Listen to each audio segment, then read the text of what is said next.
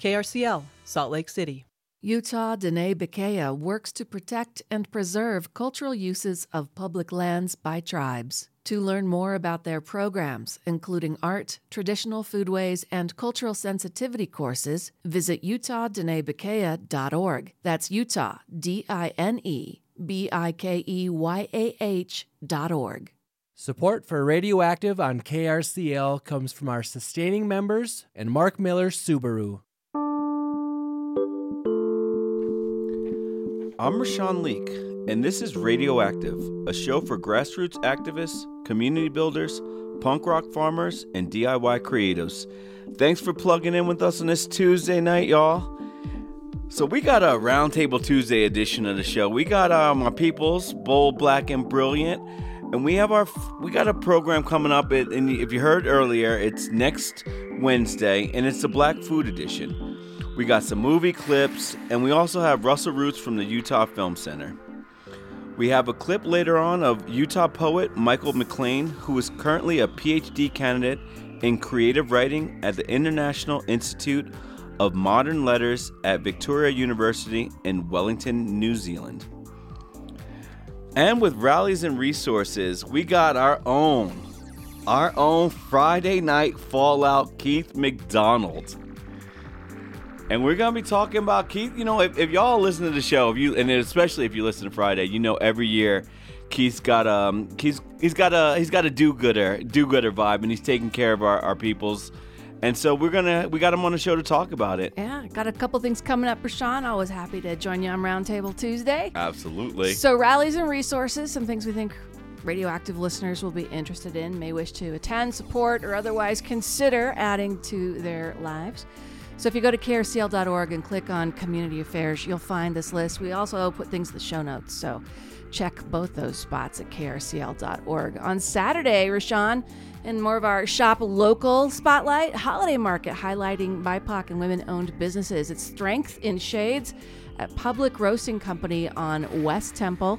Something to check out as you're doing your holiday shopping. You can stock up on Christmas gifts made by BIPOC owned and women owned local businesses.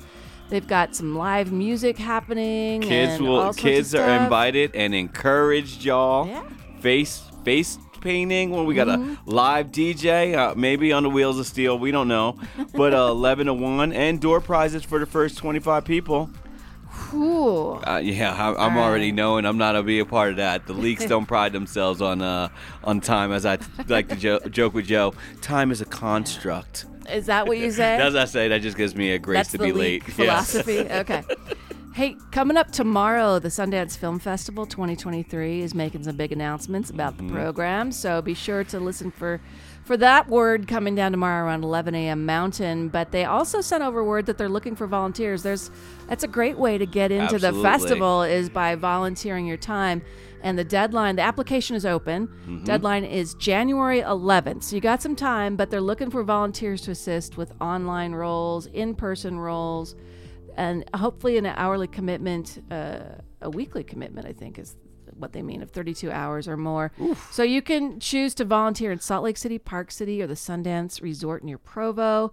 There's different departments, so ushering in a theater, helping with ticketing, helping people get around the festival, and that might even be some dignitaries. Oh, okay. Rubbing rubbing elbows with some some well-to-dos, if you will. Uh, or you can be part of a theater crew and help patrons at an info booth, support with transport, or the online platform. Lots of different things to do. We'll put a link in tonight's show notes, but also you can check rallies and resources, and uh, that's kind of a timeline. So search by January 11th for more details, and then don't forget program announcement tomorrow. All right, let's save the best for last. Keith McDonald, Friday Night Fallout. How you doing?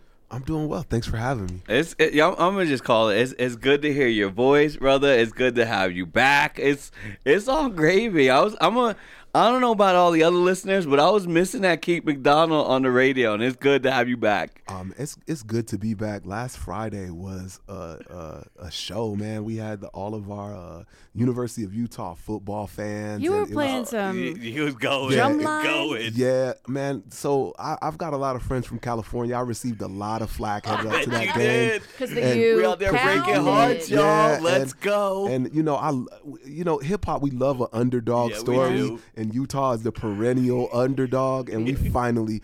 I mean, you know, I, it was a great cathartic relief it for us winning the big game, and. I don't know. I'm I'm not a football fanatic, but Uh-huh. it's more of a social thing when you go to the U. You know, Yep. when you when you when you're a banker, you golf with your. You might not like golf, but, you you're gonna go- get on the golf course because that's where you socialize That's at, and that's what we socialize behind the team. So, much love to all of my my my, my fellow students in the in the football team and, and the whole community. You're up there in a creative writing program? I'm in I'm in the writing and rhetoric Writing and program. rhetoric. Okay, all Um. I'm a discourse disciple of a professor named uh, Jenny Andrus, and um, after this show, I'm guilty. I feel guilty even being here. After this show, I'm going to put my hours in.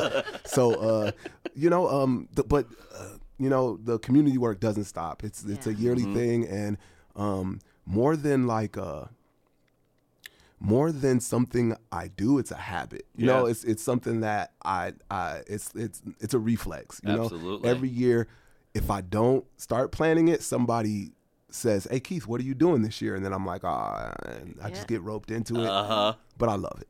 I think that's the first thing I remember about meeting you uh, through KRCL was the drive you did for kids and skateboards and cool stuff for school. And so you do quite a few things like this, but this one's the Christmas drive. Yes. Tell us what the details are. Let's get the word out. So one of my my biggest community partners, Uprock, um, has been uh, donating their space to me and my community service events for, yeesh, man, I feel old. About eight eight years now. Shout out to local business, Uprock. Shout- Shout out to Uprock, man. Shop local. Shop local, especially during the holidays. But Absolutely. Let me let me continue. Um, so uh, they they they approached me, and uh, you know we've been doing things like uh, back to school drives, um, technology drives, paint. Um, you know, uh, helping uh, young people learn how to paint.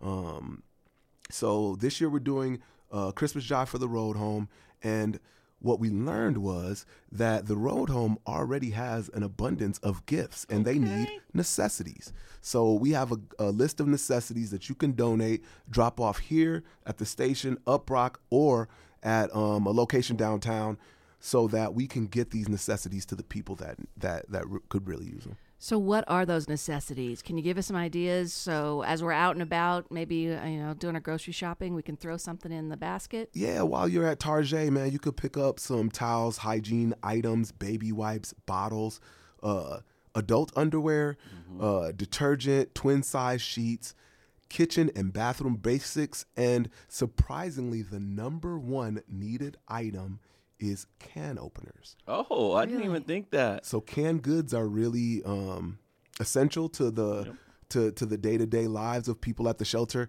and they share a can opener, which goes through a lot of uh, use, and they break a lot. So if you have the heart, if you have the time, if you have the ability, please pick up some of these items, drop them off to Uprock, drop them off here to the station, or you can contact me at KRCL Keith, that's K E I T H, not I E, at gmail.com, and I could come and pick them up What? from you. Nice. Personal That's what I'm talking about. So, is there a deadline that you're trying to hit it everything by? Yeah, so the deadline is the 22nd. We will be we have a time slot to bring the items up to uh, the shelter on the 23rd. So we're asking everybody to get their donations in by the 22nd. All the donations are going to go to the Road Home Family Shelter, I understand. Yes. So, what are you hearing from folks in the community just out and about?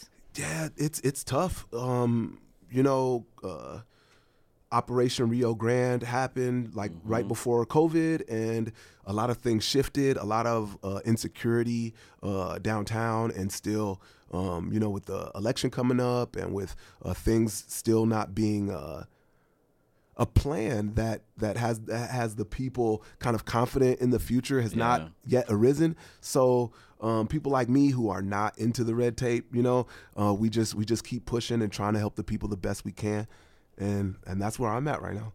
And you ride around town on your bike a lot, so you see at street level folks in need. Yeah, um, and it's it, it's definitely a nuanced conversation. It's not something that can happen in a in a short short time frame. You have to maybe have have months and months of town hall meetings behind this, which Oh, which yeah. which we Yeah. have.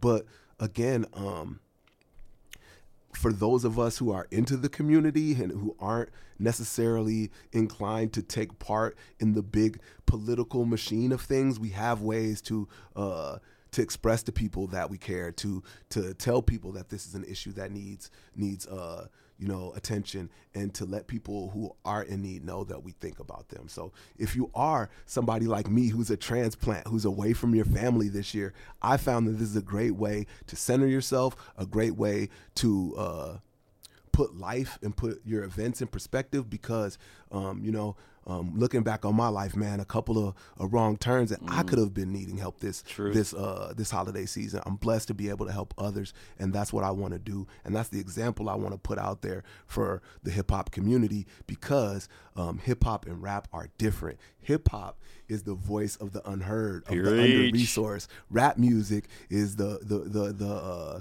is, is, is maybe something that's more a little more opulent and corporate controlled. So Yep. hip hop community, come out, support us, let the people know what we're about, and you know, uh, do something good this this this holiday season. It, it'll look good on you. So again, the items, the deadline, the locations for drop off. Excellent. So um, we don't have a snazzy name. It's the Christmas Drive, sponsored by Uprock, K- KRCL, Art Space, and of course the Road Home. If you'd like to donate, we're accepting donations at uh, at here at the station um, at Uprock, which is 1594 South State Street, and then at Art Space Bridge Project, 511 West, 200 South, downtown. It's right across the street from the Old Greek Town uh, track stop, and Again, you can donate towels, hygiene items, baby wipes, bottles, adult underwear, detergent, twin size bed sheets, kitchen and bathroom basics, and of course, the number one item, can openers. So uh, please join us. We'd love to have your help, and thank you for listening. I love it, and I, I you know what? I, I'm no Steve Harvey, but I'm gonna say number two on that list is socks, y'all. Yes. socks is always well welcome. Yeah, socks. And one thing I, I, I learned by just asking people was uh,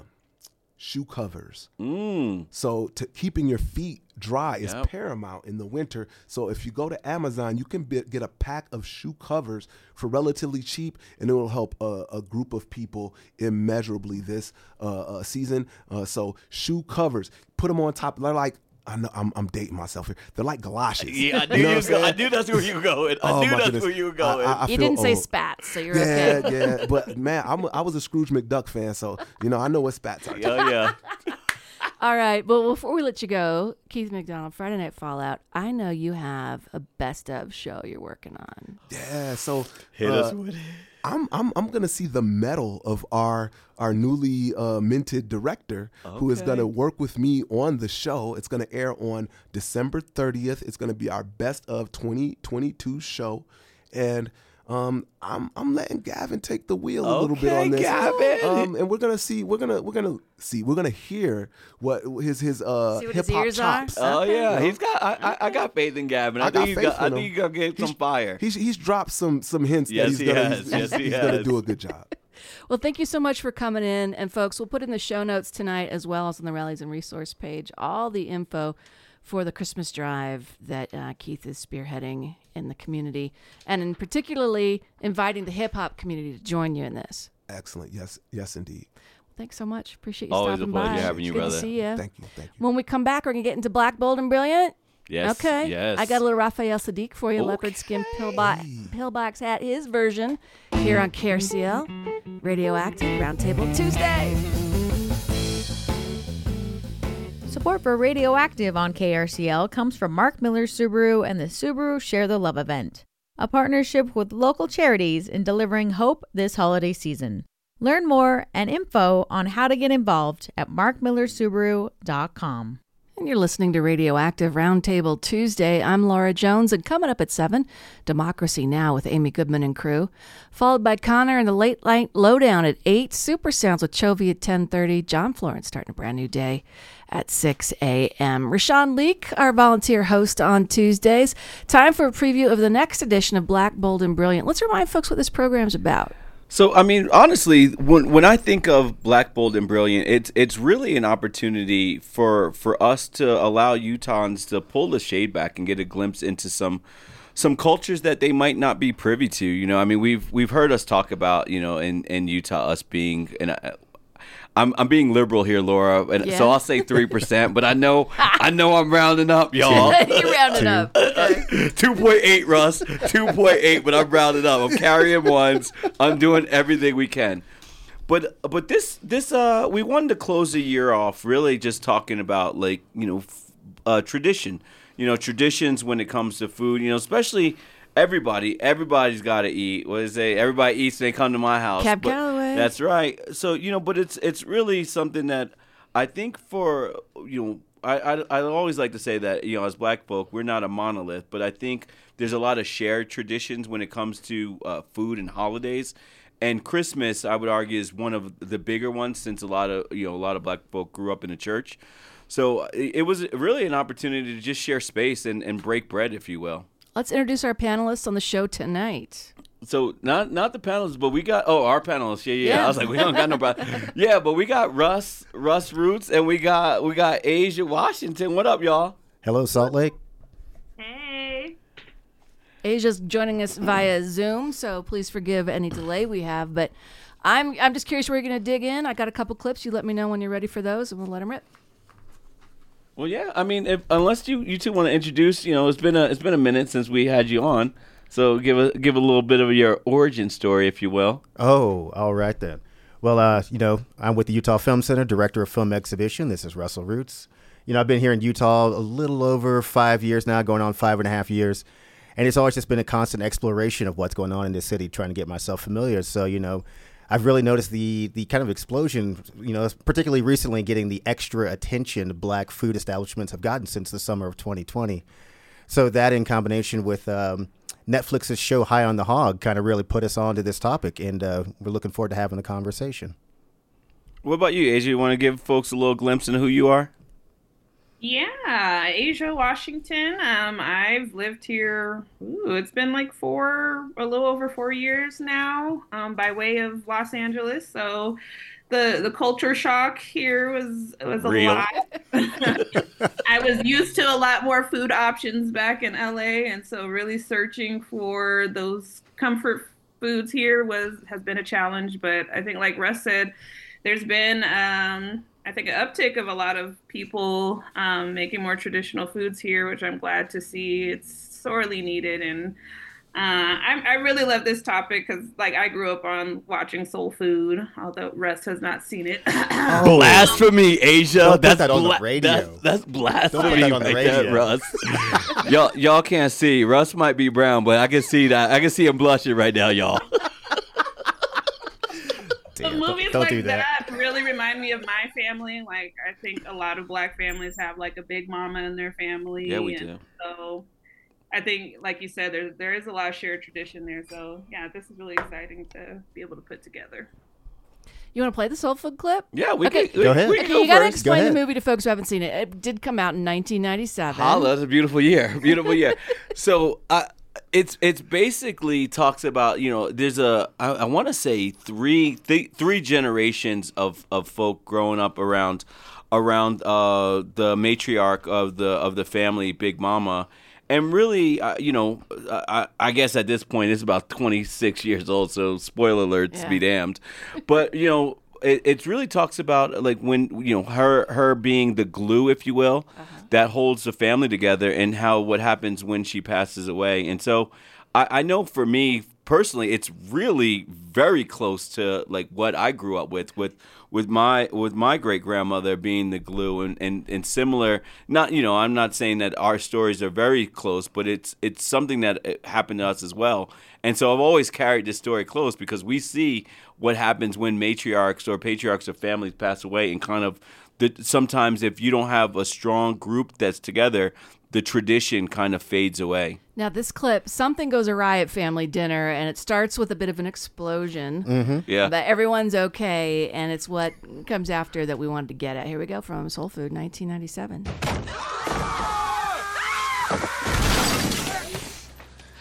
Uncle Pete, oops, you all right? Oh, just got it all on your face. You didn't mean nothing. This is uh, my surprise, everybody. Uncle Pete. Uncle Pete? I'm, I'm sorry, man. This. Look at all this money. Big Mama really did have a pile of money hidden away. And she had it stashed in the last place we all think to look. Uncle Pete's TV. Now I understand what soul food was all about. See, during slavery, us black folks didn't have a whole lot to celebrate. So cooking became the way we expressed our love for one another. And that's what those Sunday dinners meant to us. More than just eating, it was a time for sharing our joys and sorrows. Something the old folks say is missing in today's families. Things got better for my family after that. And even though Miles and Aunt Terry broke up, it doesn't stop Miles from coming around every now and then and fill his belly with Mama's soul food. Lemon and Bird are doing good too. They got their own place and are expecting that baby any day now. My mom and Terry are cool again, at least for the time being. And Faith is finally a part of the family too. And as you can see, we didn't sell a big house. No way, no how. And even though we all miss Big Mama's cooking, laughter, and love, none of us feel like life cheated her none. See, she accomplished everything she set out to do to build a strong family with a rich tradition and to leave love in the footprints. Thanks, Big Mama. Uh, That's soul food. Uh, there it is. Uh, There hold it on, is. let me let me. eh, Can you can you pass me a, a tissue? I'm not crying. You're crying. Who's cutting onions in here?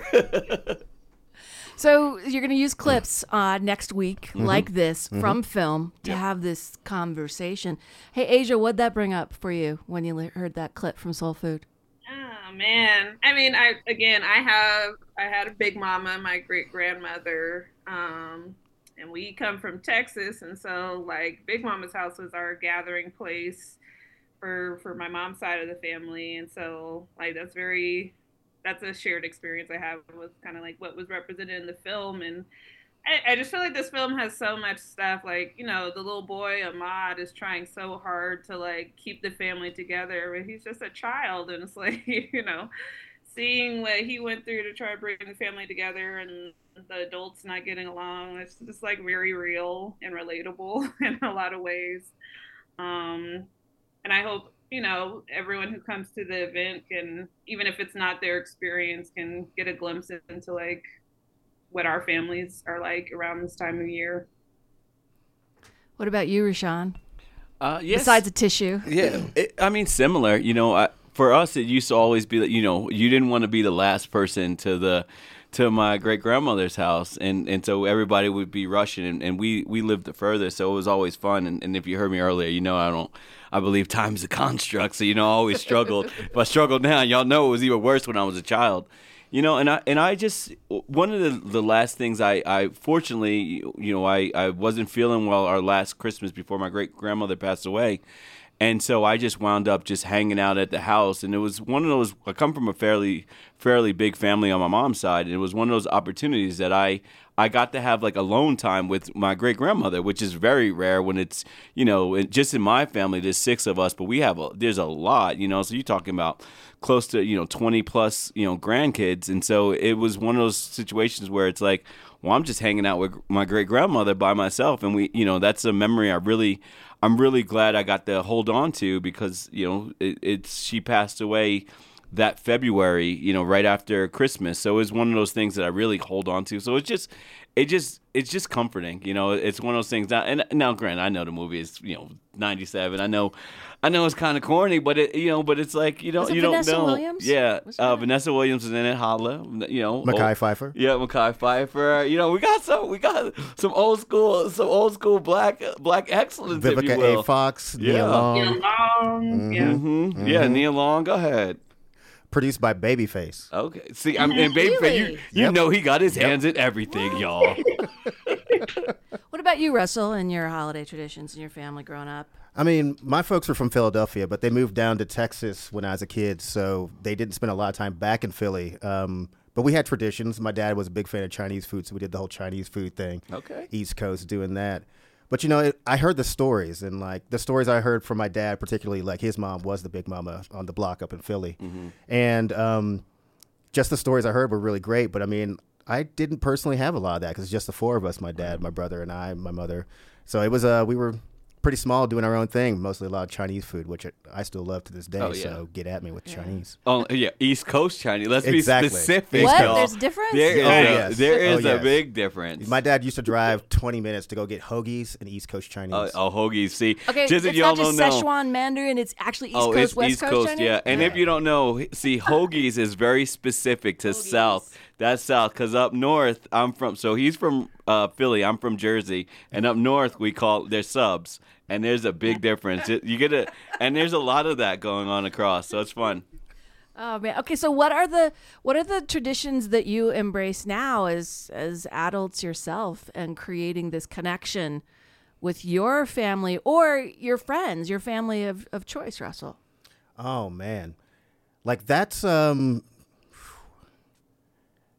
big kind of like orphan Christmases and orphan Thanksgivings. You know, this the the Island of Misfit Toys, like just getting everybody together for these big events, and just everybody cooking. I'm like, I haven't really found that scene so much here in Salt Lake, but back when I was in Austin, boy, they used to roll. And with Austin, it was like, you know, we have these dinners where it's like 30, 40, 50 people, Mm. kids, dogs, everybody cooking. And it was great because, I mean, in Texas, you had all that southern food. Here in Utah, I just usually snowboard on the holidays, so I just kind of take it easy. Yeah. Yeah, uh, for us, we you know we go over. Obviously, I'm I'm from the east, but we go to my wife's family's house. You know, and and the thing that's crazy is my my oldest Elijah. He's his birthday is Christmas. Oh. So he, I mean, that's obviously one of the best Christmas presents ever. But it's so. But we, I've always, and I say I, but it's we. We've always made sure that he doesn't feel slated because I have a lot of friends and family that are, you know, what their birthdays are really close to the holidays and so they always felt like oh we don't we don't get it right. You know we got you know uh, we don't have enough presents and things like that. And i know that's very commercial but but but what we do now is we make sure that we you know celebrate celebrate christmas and then we clean everything up as best we can. And then we and then we bring out the birthday stuff. So we have and we specifically will go wrap wrap his presents in you know holiday wrapping.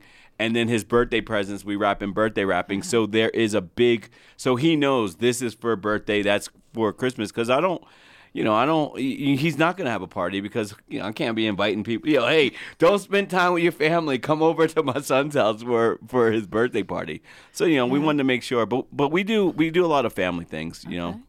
Asia. Yeah, I think uh, in, in recent years it's been a lot more low key. Um, I think because I just personally have kind of moved away from the anxiety I get from like rushing to get presents and all that stuff. I try to like get gifts that I think are meaningful or useful. And I only want gifts that I find like meaningful and useful. So it's usually like low key and it's it's been more about spending quality time with folks for sure than anything else. And um, I think reconnecting to to family that's you know we're kind of spread out now um, in different states, but reconnecting to them as much as possible is kind of my focus during the holidays most of the time. I know one thing that I do do every year, and I, I haven't even thought about it till this moment, was like I listen to Nat King Cole's Christmas albums. Okay. My Yeah. dad used to play those Nat King Cole albums all the time. Very cool. I wanted to get to another clip while we're talking about the Black Food edition of Black, Bold, and Brilliant. And Russell, I think you're going to set this one up for sure. us. Yeah, it's a clip from a culinary historian, Michael Twitty. He's also in uh, High on the Hog, the Netflix show, and he's going to walk us through a little clip about just kind of how the black community thinks about food. Culinary historian Michael Twitty has made a name for himself, touring the country to lecture about Southern food traditions. His new book, The Cooking Gene, is out today. It explores the history of cuisine in the American South by focusing on the people who laid the foundation for it enslaved Africans. Twitty is currently on a teaching residency in colonial Williamsburg, Virginia. Dexter Thomas joined him there for a meal.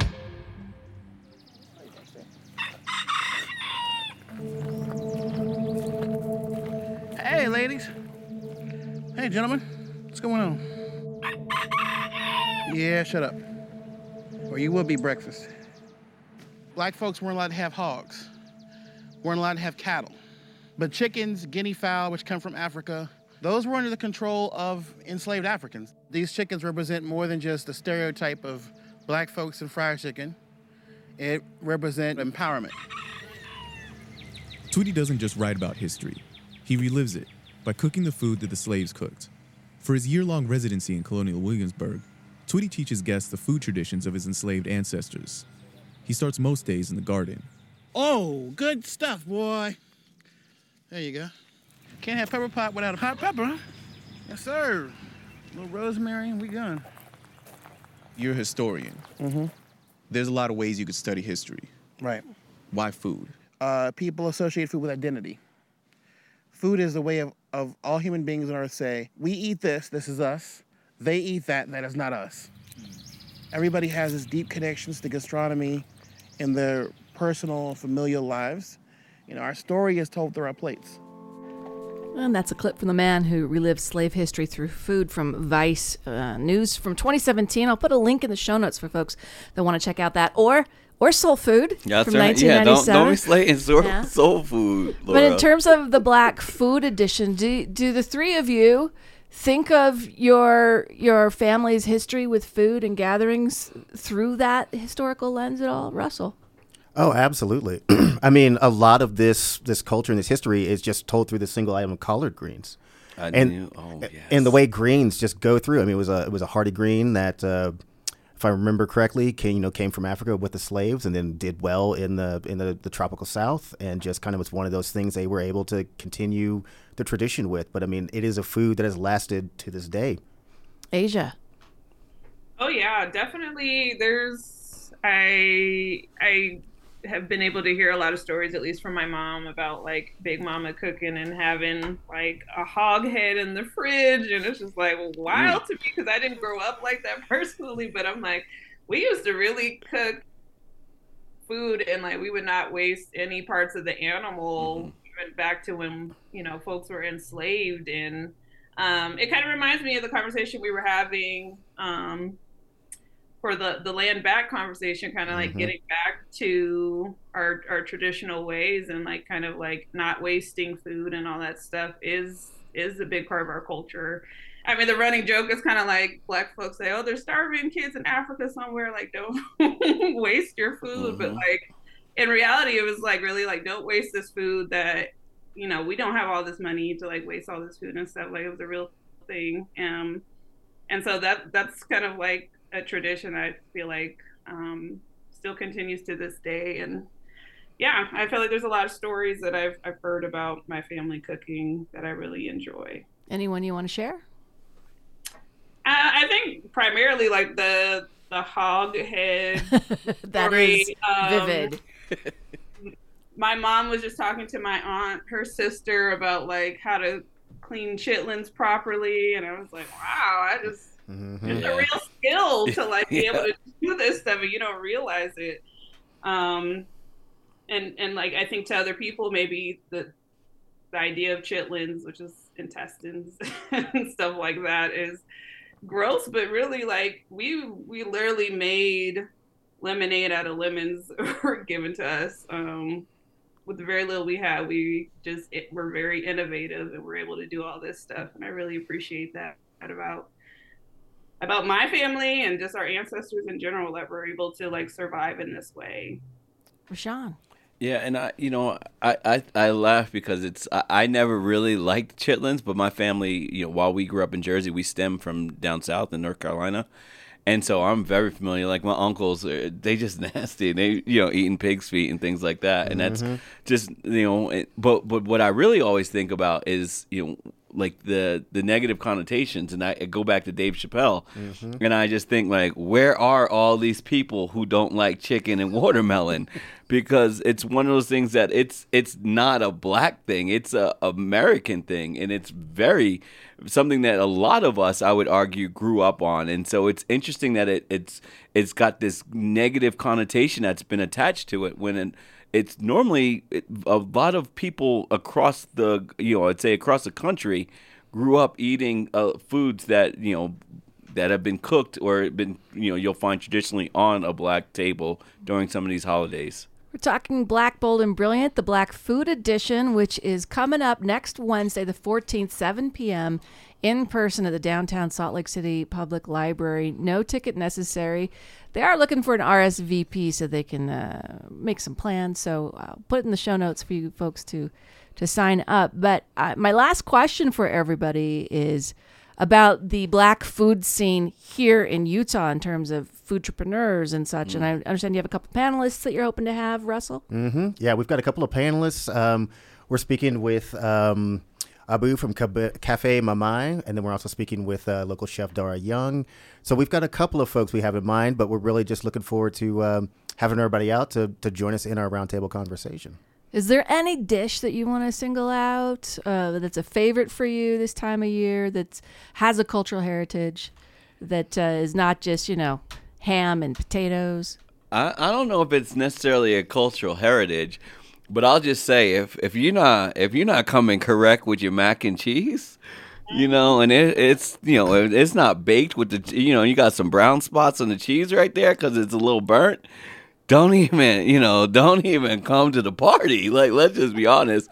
But you know that's that's one of my favorites. Uh, that's always you know if I if I nail the the mac and cheese, you better believe I'm on the horn with my mom like ma two pans of mac and cheese gone. Like, you know, just let her know that, you know, her son is still carrying to tradition 3,000 miles away. Asia? Just say what comes to mind for me is like fried catfish. I, Mm. don't I love fried Mm. catfish. Mhm. I gotta shout out the Big South food truck out here because I had their fried catfish and they had greens and everything. The catfish was crispy. It was not soggy. It was uh, seasoned well. I just Nice. uh, That's a, that right the real temperature. Yes. Russell? Candied yams. Oh, yes. We have a we Yes. have a family competition every year Uh-huh. because my dad was from the south. Mm-hmm. So I had to compare recipes. What's your go-to ingredients? Is it simple or is there maple syrup in there? What? I'll just eat any of them. Oh, I don't, you I don't, eat- I don't brown you don't make 'em, sugar? you I just just eat eat it. them. Oh, brown sugar, brown sugar, dark brown sugar, dark. right? Oh yeah, Yes. dark brown Yes. sugar, Butter. maple. I Maple I go syrup? maple syrup. You put any cinnamon or? I do. I do cinnamon, and and then I'll I'll uh I'll hit it with a little bit of marshmallows on top. Gotta have the marshmallows. Yeah, to let it, and then put it in the oven and let it melt in there. I'm. I don't know. We feel very strongly about marshmallows in our family. Asia, you? I definitely put marshmallows on mine. The good and the good the beauty of marshmallows just for all y'all listeners the beauty of marshmallows is even if you get it wrong you could just peel the marshmallow off and go and, and hit it again. Just like So if you left is- it because you know marshmallows is like you gotta you, if you don't get it right you burn it all the marshmallows. Well, and if there's folks that don't want it, you're right. yeah you It's can just peel it off. it yeah that's the beauty. Well, Black, Bold, and Brilliant, the Black Food Edition, next Wednesday, December 14th, 7 p.m. Check tonight's show notes for details about all that at the City Library. But you're going again next year? Yep, yep. We'll be going again next year. We'll start again on uh, February 1st, actually, for Black History Month. Well, I thought we'd go out with Little Prince. It seemed appropriate to do Starfish and Coffee at the very least, right? Asia, Sean, and Russell, thank you so much. We'll see ya. Thank you. Bye. take care y'all KRCL's Music Meets Movies takes a turn towards the holidays with a documentary film that dives into the underground world of alternative Christmas music. There is a underground of tape traders and CD traders across the country who do this, try to make cool Christmas discs every year. The worst music in the world is bad Christmas music. I found the typical Christmas music grim. So I thought I'd start making a soundtrack to get myself through the holidays. So talk about what happens in Hollis, Christmas in Hollis. I called Bill back sweating. I just wrote the best rhyme of my life. Christmas, you can love it or hate it, but you can't really ignore it. The music and the memories pierces that pathway. Of course, it's powerful. Join KRCL Thursday, December 8th at Brewvies in Salt Lake for a screening of the 2013 documentary Jingle Bell Rocks. Tickets at the door at 6:30, movie at 7:30. Information at krcl.org. Hope to see you there tomorrow night at Brewvies. You I- going? oh i'm going i yeah that's uh it's uh was it tomorrow or thursday I'm sorry, I'm already a day ahead. It's Thursday. You're right. It's Thank you. I, mean, I like that one. That I I I gotta. It's an interesting history with Christmas music. Yeah. Having anybody that works in retail, they know. Yeah, absolutely. So, folks, check krcl.org for some details. To close out the show tonight, Rashawn, a conversation I recorded just yesterday with Utah poet Michael McLane. He's up from New Zealand for a holiday visit, and he's also doing poetry reading with Tim Erickson at the City Library. Tomorrow night, the 7th, uh, with uh, City Arts. So check the show notes for details. Here's our conversation. I'm Michael McLane. Um, I'm a, a, poet and writer and editor, um, born and bred in Salt Lake City, Utah. Um, now living in uh, Featherston, New Zealand, which is uh, about an hour away from Wellington, out in kind of uh, the rural Wairarapa. It's been three years since you went over to New Zealand to uh, pursue your PhD. And I, right. I thought we'd see you before then. So briefly catch us up because I understand you now have a hospital a hospo business. That's true. Yeah, um, that was unexpected. That wasn't um, intended to be part of this this uh, adventure, but So you've fallen in love with the country, it sounds like. we did. Yeah, um, we we started out in Wellington, um, which is a fantastic city, one of one of the really great cities in the world. But we it's also one of the very expensive cities in the world. So um, uh, I, I have an older brother who lives in Featherston already, um, and so between wanting to, to get to somewhere a little bit more affordable and and being near the family that we do have there, we decided to head out to Featherston, um, which you know the there wasn't a lot of culture shock in going to Wellington. It was yeah, it, it's a city. It's going from one city to another city. Um, there were some some things we had to learn, but going from the city to a town of about 2,000 people, that was a much bigger culture shock. That that's that's been something entirely different. So, and then uh, the the restaurant is actually in the next town over in Martinborough, which is, uh, if I had to compare it to somewhere, it's kind of like Sonoma Township about 50 years ago. so you went into the restaurant business. Yes, yeah. What are you cooking up over there? I, I'm resisting the urge to say down under because that's another country just to the left or right. Um, it's kind of a, an, an eclectic menu. It's um, my wife is the chef, um, so um, there's we get classified over there as kind of European, but it's a lot of Mediterranean Oh. um, dishes, and and I'm kind of front of house and the bartender and handling all the cocktails, and we have by far the um, the best uh, craft beer list in in that part of the country. So.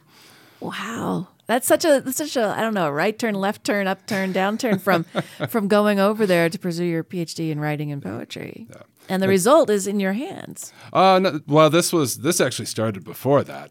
Um, I haven't quite finished the program yet. I've got about seven, eight months to go. Okay. Um, but uh, yeah, I just figured I'd up the ante on the, the stress level a bit and just you know Put another take on a business poetry in the middle of the and the business. program. There you go. Yeah. so, well, I was hoping we could share a couple of pieces while you're here. So, tell us about Fume. So Fume is a project that started a, a long, long time ago. Um, it, it deals with the town of Centralia, Pennsylvania, um, which uh, is uh, basically a, it's an anthracite coal country.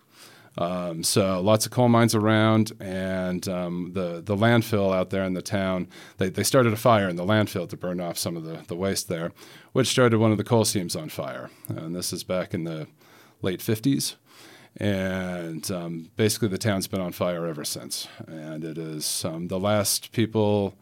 There's been a number of kind of forcible evacuations by the state and federal government, and the last people to leave were about two years, two or three years ago now, I think. And it's now private property. It's owned by a, a company um, that is, I, I believe, it's a mining company. But basically, they've they've torn down all the homes. They've backfilled the the graffiti highway, which is what the area was best known for.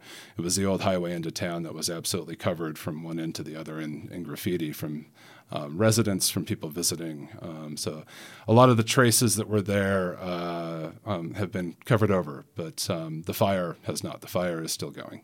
Well, let's hear something from Fume. Sure. Michael McLane. Anthracite. Pliny's rock was red, bloodstone, precious in an altogether different manner, though he understood its cost. Called it anthracites. The Greeks left the spade stuck squarely in the harshness of it, anthracites, something aspiring to coal. Though in truth it was well beyond what they'd burned before.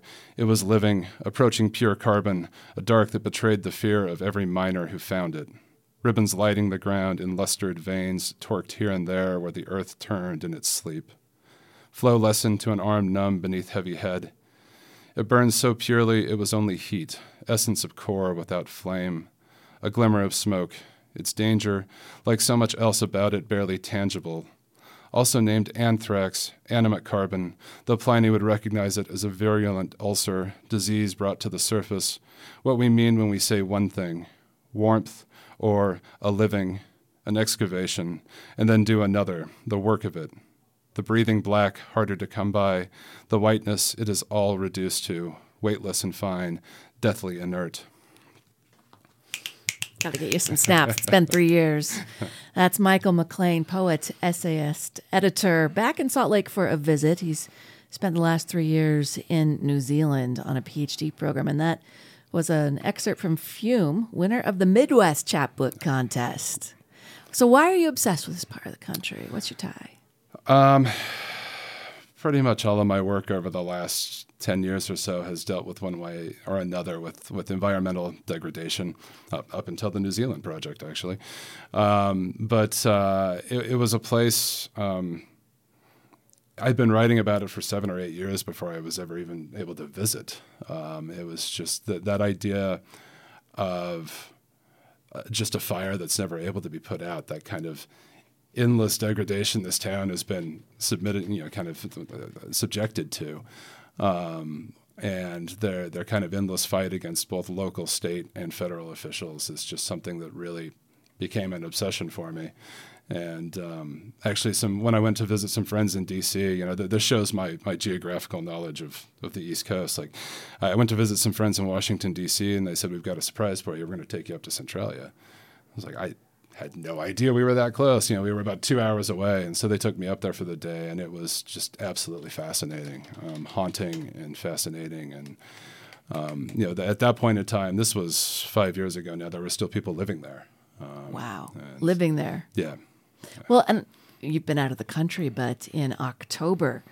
As reported by the Salt Lake Tribune, the more than a third of Utah power at risk because of a coal fire, the Lila Canyon mine yes. underground. And so this is not unusual. No, no. This is um, this is something we see in. I, there are little centralias all over the country and all over the world. Um, so yeah, de- definitely something that repeats itself pretty much anywhere that coal mining is taking place. So, how's the poetry scene in New Zealand? Um, it's different. it is. Um,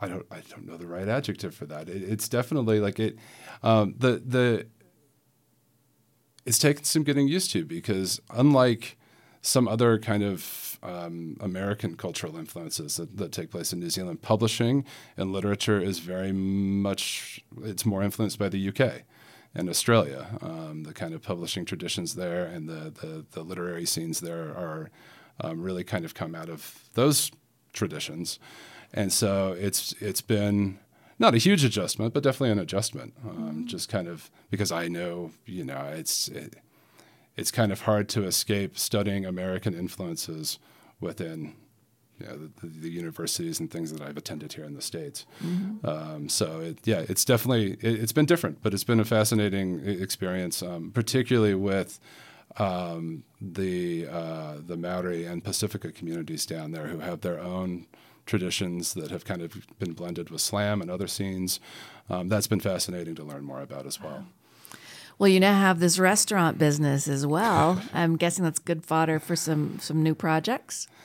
It is. Um, that it makes an appearance in, in the work that's being done in the PhD program, definitely, um, in, in, weird ways. Uh, but it's uh, that that's been another thing that's been you really get to know people when you work in their hospitality industry. You mm-hmm. get to mm-hmm. you get to see the You're best and the worst food, of them, right? You're serving them a drink. You're cutting them Absolutely. off. Yeah. Yeah. Okay. Yeah, and it, it is very different from U.S. hospitality in many ways. How um, so? I, I, one of these days, I'm going to write a book about this first year of, of having a restaurant, uh, being an expat, and having a restaurant in New Zealand. Um, there's there's like a lot of stories, stories but yeah. it's, um, you know, one of the things people that Americans that go over there point to the f- most is is the lack of tipping culture, Mm. which you know if you're in hospitality here in the U.S., you're It's dependent tipping, on that. yeah. Um, over there, it's it's not really part of the culture. It's becoming a little bit more so in some ways, but um, so there is less of an incentive, I guess I'd say, Mm. um, from from both the the servers end and from to the provide customers. service because there's not a tipping to ensure proper service. Yes, yeah, um, and that's not always the case, um, but it, it is. That is something that I, I noticed off the bat, and also from the customers' end too. Oh, wow. Um, they know that you're getting paid what is ostensibly a living wage, Yeah. and so they feel a little bit more free to to handle you less lightly. Let's put it that way. Interesting, bringing some American culture to that that business. I'm uh, excited to see how it pops up in your poetry. Well, I'm so glad that you made time for Radioactive, and for folks that uh, may go, "Who's this Michael McLane?" Because it's been three years. Just search his name on Radioactive on krcl.org, and you'll find all the poetry work. You were so instrumental to the poetry community here. Are you bringing some poetry to the restaurant? Um, we haven't yet, but there is. So one of the things that um, our hometown out there, Featherston, is, is best known for is it's actually ha- it has the the Booktown designation, which is um, through uh, UNESCO, I believe. Okay, what does that mean? And so basically, it is the this is a designation given to towns that are a particular um, concentration of literary activity or bookshops. Oh, wow. Um, this is a town of roughly two thousand people.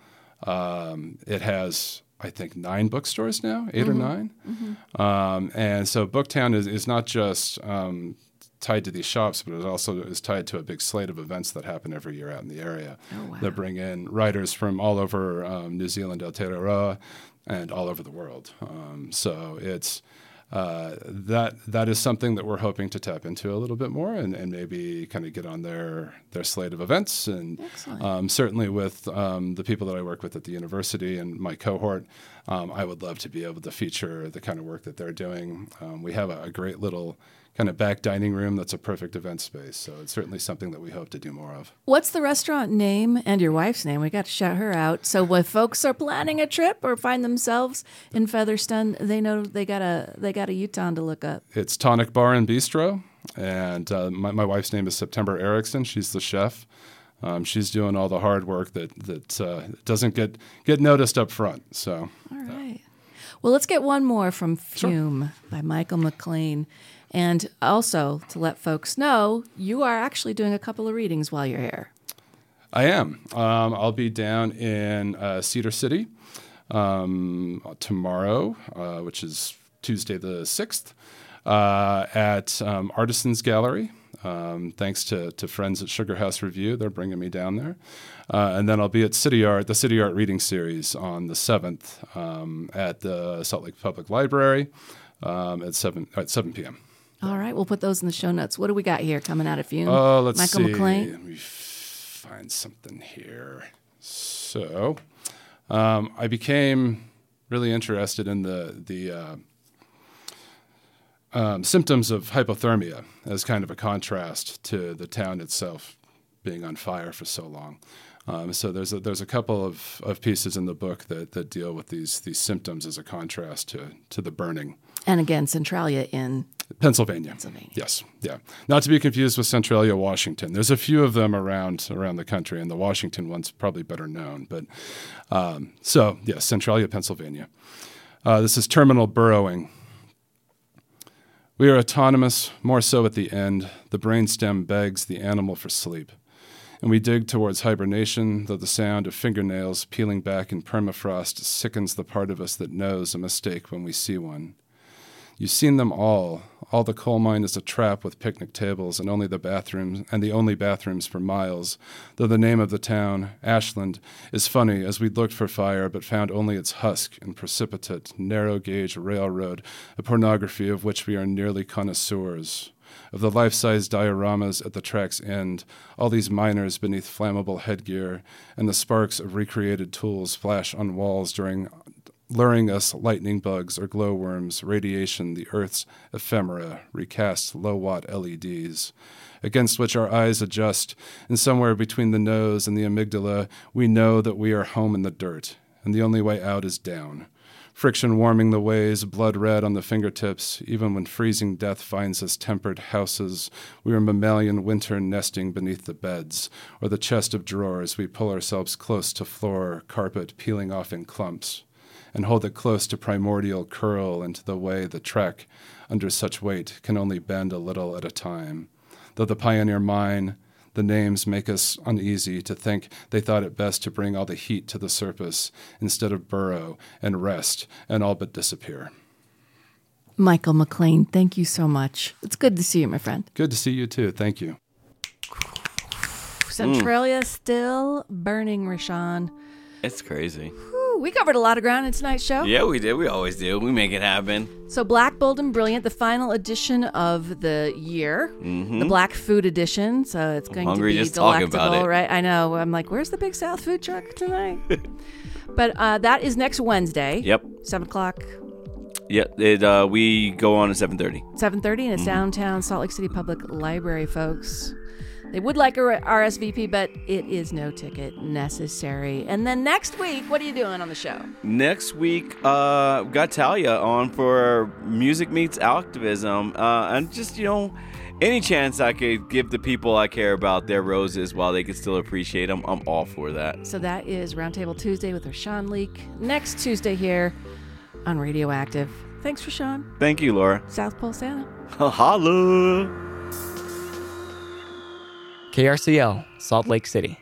Looking to upgrade your vehicle soon? Consider donating your car to KRCL. Our vehicle donation partner will give you a tow and a tax receipt and cut KRCL a check. Find details about donating your car to KRCL at the support tab at krcl.org. No AC